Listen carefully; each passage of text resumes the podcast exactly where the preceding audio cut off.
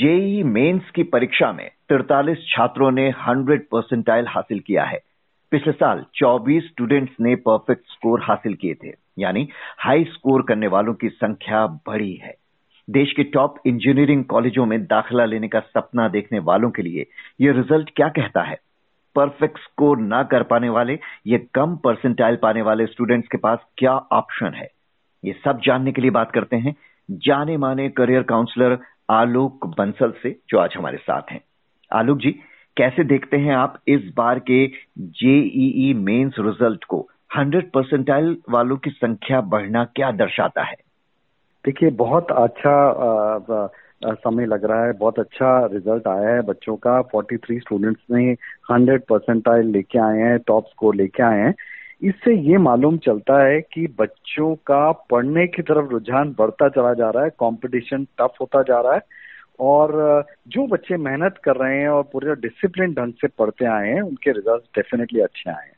देखिए, मेरा बहुत स्ट्रांगली ये मानना है कि यदि किसी ने गोल सेट किया है कि मुझे आई आई जेई क्रैक करना है और वो कंसिस्टेंटली पढ़ रहा है, स्कूलों में अच्छे नंबर ला रहा है, तैयारी अच्छे तरीके से कर रहा है तो वो अच्छे सक्सेसफुल हो पाया है।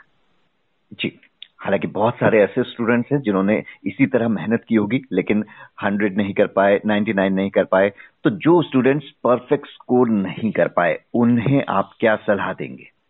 देखिए, मेरा मानना है कि हमने अपनी मेहनत की और शायद कंपटीशन ज़्यादा था।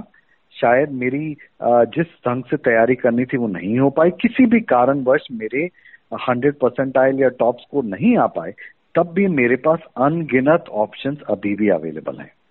आज जिस बच्चे का आईआईटी मेंस में अच्छा स्कोर आया है उनके लिए तो खैर ऑप्शंस खुली हुई हैं। हम्म। लेकिन जिन बच्चों का किसी कारणवश थोड़ा कम स्कोर भी आया है उनके लिए प्राइवेट संस्थानों में इंजीनियरिंग की सीटें अभी भी अवेलेबल हैं।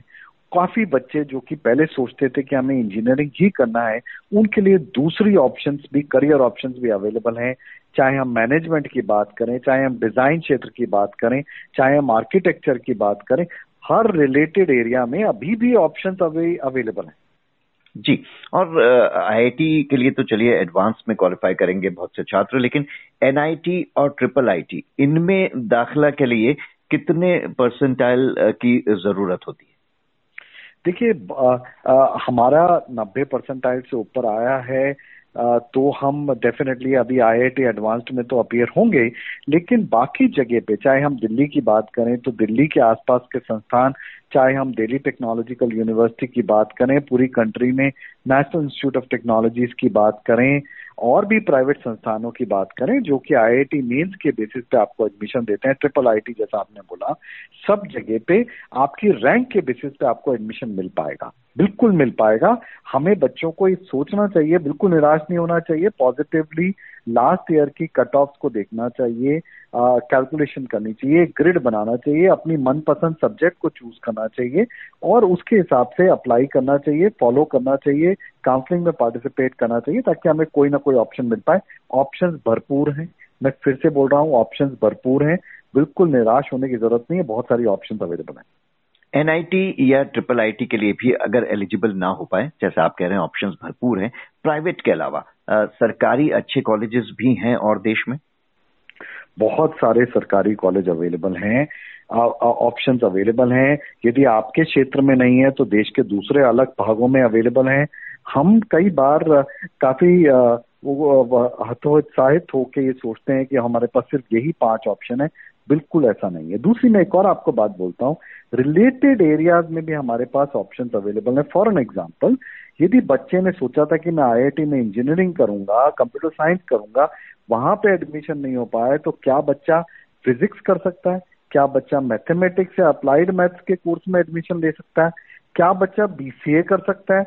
और सब अलग अलग रास्ते हैं एक मंजिल पे पहुँचने के लिए तो वो भी हम कर सकते हैं। मेरा अगला सवाल इसी से जुड़ा था कि मनपसंद कॉलेज चुने या कोर्स। इस दुविधा में बहुत से छात्र रहते हैं। मान लीजिए आपने आईआईटी क्वालिफाई कर लिया, लेकिन वहाँ आपके मनपसंद कोर्स के बजाय आपको दूसरी ब्रांच मिली और पसंद का कोर्स आईआईटी के बजाय किसी और कॉलेज में मिले तो उन्हें क्या करना चाहिए? आप क्या सलाह देंगे? देखिए, मैं कहता हूँ कि इस एज में किसी बच्चे का बहुत हंड्रेड परसेंट श्योर होना कि मुझे यही कोर्स परस्यू करना था, काफ़ी मुश्किल सा व्यतीत होता है। तो यदि हमारे को ये हंड्रेड परसेंट क्लैरिटी है तो हम छोटा मोटा कॉम्प्रोमाइज कॉलेज में कर लें। फॉर एन एग्ज़ाम्पल मैं एक एग्ज़ाम्पल के तौर पर बोलता हूँ एक बच्चे को करना था कंप्यूटर साइंस और आईआईटी गुवाहाटी में उसको इलेक्ट्रिकल इंजीनियरिंग मिलना है मिला है। हम्म। तो क्या बच्चे को आईआईटी गुवाहाटी छोड़ के किसी प्राइवेट संस्थान में जाना चाहिए? बिल्कुल भी नहीं जाना चाहिए। क्या तो थोड़ा सा क्योंकि इलेक्ट्रिकल और कंप्यूटर साइंस में बहुत ज़बरदस्त गैप नहीं है दोनों एरियाज़ को परस्यू करके भी आप कंप्यूटर साइंस कर सकते हैं। तो मेरा मानना है कि बहुत बैलेंस अच्छा चाहिए आपको कॉलेज के नाम में और कोर्स के नाम में। हाँ ये नहीं है कि भाई मुझे आईआईटी में सिविल इंजीनियरिंग मिल रहा है और मुझे कंप्यूटर साइंस करना था तो मुझे कर लेना चाहिए। बिल्कुल नहीं करना चाहिए। तो आपके गैप्स या ओवरलैप कुछ अवेलेबल है तो उसको फॉलो करना चाहिए। बट मेरा प्रेफरेंस हमेशा कॉलेज की तरफ़ ज़्यादा रहा है, बजाय कोर्स के। प्राइवेट यूनिवर्सिटीज और कॉलेजेस की भरमार भी हो गई देश में। इंजीनियरिंग समेत हर तरह के कोर्सेज ये ऑफ़र कर रहे हैं। इनका चयन करते समय किन किन फैक्टर्स को ध्यान में रखना चाहिए? जैसे फैकल्टी कैंपस प्लेसमेंट वगैरह। देखिए सबसे पहले तो हमें कॉलेज की रैंकिंग देखनी चाहिए। सरकार ने एनआईआर रैंकिंग दी है।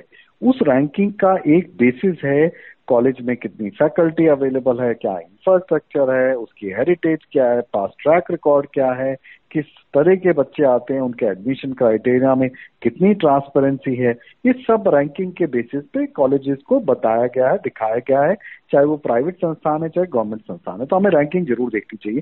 दूसरा मेरा मानना है कि यदि हमें मान लीजिए एक साउथ सदर्न स्टेट में या हमें गोवा में या हमें किसी और आ, हमें वेस्टर्न स्टेट में जाके पढ़ने का इच्छा है तो हमें उस कॉलेज में जाना चाहिए वहाँ की फैकल्टी को देखना चाहिए वहाँ की इंफ्रास्ट्रक्चर को देखना चाहिए वहाँ के पूरे इको से बात करनी चाहिए फॉर एन एग्ज़ाम्पल अपने सीनियर से बात करनी चाहिए किस टाइप की कंपनीज़ वहाँ पे रिक्रूट करती हैं किस टाइप की पढ़ाई है किस टाइप का रहन सहन है ये पूरा जाके देखना चाहिए उसके बाद ही कॉलेज को डिसीज़न लेना चाहिए।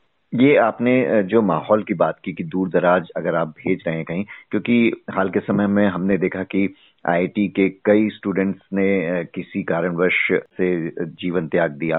तो क्या वजह होती है? क्या घर से दूरी या जो पढ़ाई वहाँ की है, उसको वो कोप नहीं कर पा रहे? क्या वजह रहती है? देखिए, मेरा मानना है कि हर जगह पे कोई ना कोई परेशानी होगी, चाहे आप घर पे रहें, चाहे आप बाहर रहें। और कोई ना कोई दुविधा आपको बार बार आएगी। तो पहली बात तो जिस जगह पे आप जा रहे हैं, वहाँ पे आप एडजस्ट कर पाएँगे कि नहीं कर पाएँगे? हर बच्चे का अपना अपना विचार है अपने अपना नेचर है। कुछ लोग आउटवर्ड होते हैं, लोगों से बात कर पाते हैं सोशल होते हैं, कुछ इंट्रोवर्ट होते हैं। हमें अपनी पर्सनालिटी को जज करते हुए ये देखना चाहिए कि किस इको सिस्टम में मैं एडजस्ट अच्छी तरह हो पाऊँगा और वही चयन करना चाहिए। हम देखते हैं ये ये जो अपना जीवन त्याग करने वाली बात बहुत दुखदेही है बहुत परेशानी वाली बात है ऐसा बिल्कुल कतई नहीं होना चाहिए।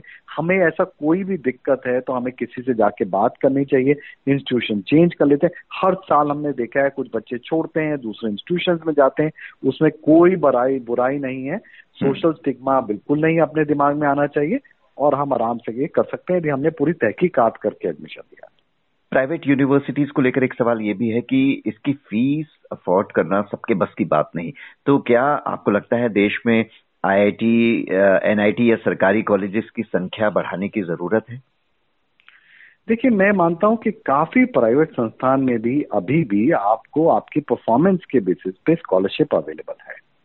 बिल्कुल, हम तो चाहेंगे कि हमारे देश में संस्थान और बढ़े और अच्छे क्षेत्र, अच्छी तरक्की हो, बच्चों को अच्छी अपॉर्चुनिटीज़ मिले। मैं फिर भी, मैं बोलता हूँ कि आज यदि बच्चा कोई भी किसी भी इंस्टीट्यूशन में पढ़ना चाहता है तो पैसे की रोक टोक की वजह से शायद उसको दिक्कत ना आए। यदि बच्चा ये बिल्कुल डिसाइड कर लेता है कि मुझे आगे बढ़ना है।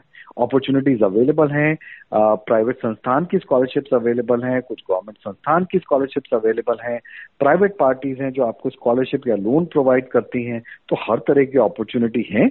हम अपने सोच समझ के अपने बजट के हिसाब से कॉलेज डिसाइड करें और आगे बढ़ जाए। अगर किसी वजह से यहाँ दाखिला ना हो पाए तो क्या देश के बाहर भी कोई बेहतर ऑप्शन है इंजीनियरिंग की पढ़ाई के लिए? बहुत अच्छी अच्छी ऑप्शंस पूरे विश्व में अवेलेबल हैं। मैं तो बच्चों को बाहर जाने के लिए गाइड भी करता हूँ। लेकिन जिस बच्चे ने अभी आईआईटी का पेपर दिया है और आईआईटी के रिज़ल्ट से वो खुश नहीं है और उसको लगता है कि उसको बाहर जाना है तो बाहर जाने के लिए समय लेट हो चुका है। बाहर जाने के लिए उस बच्चे को इस साल अक्टूबर में अप्लाई करना है। यदि अगले साल पढ़ने के लिए जाना है तो बाहर भी स्कॉलरशिप हंड्रेड परसेंट स्कॉलरशिप तक भी अवेलेबल है। दो दो करोड़ तीन तीन करोड़ की स्कॉलरशिप अवेलेबल है। लेकिन उसके लिए समय समय चाहिए, तैयारी पहले से करनी पड़ेगी और अगले साल ही जा पाएँगे। इस साल के लिए तो ऑप्शन बंद हो चुकी है। आलोक बंसल जी, इस महत्वपूर्ण सलाह के लिए आपका बहुत बहुत शुक्रिया।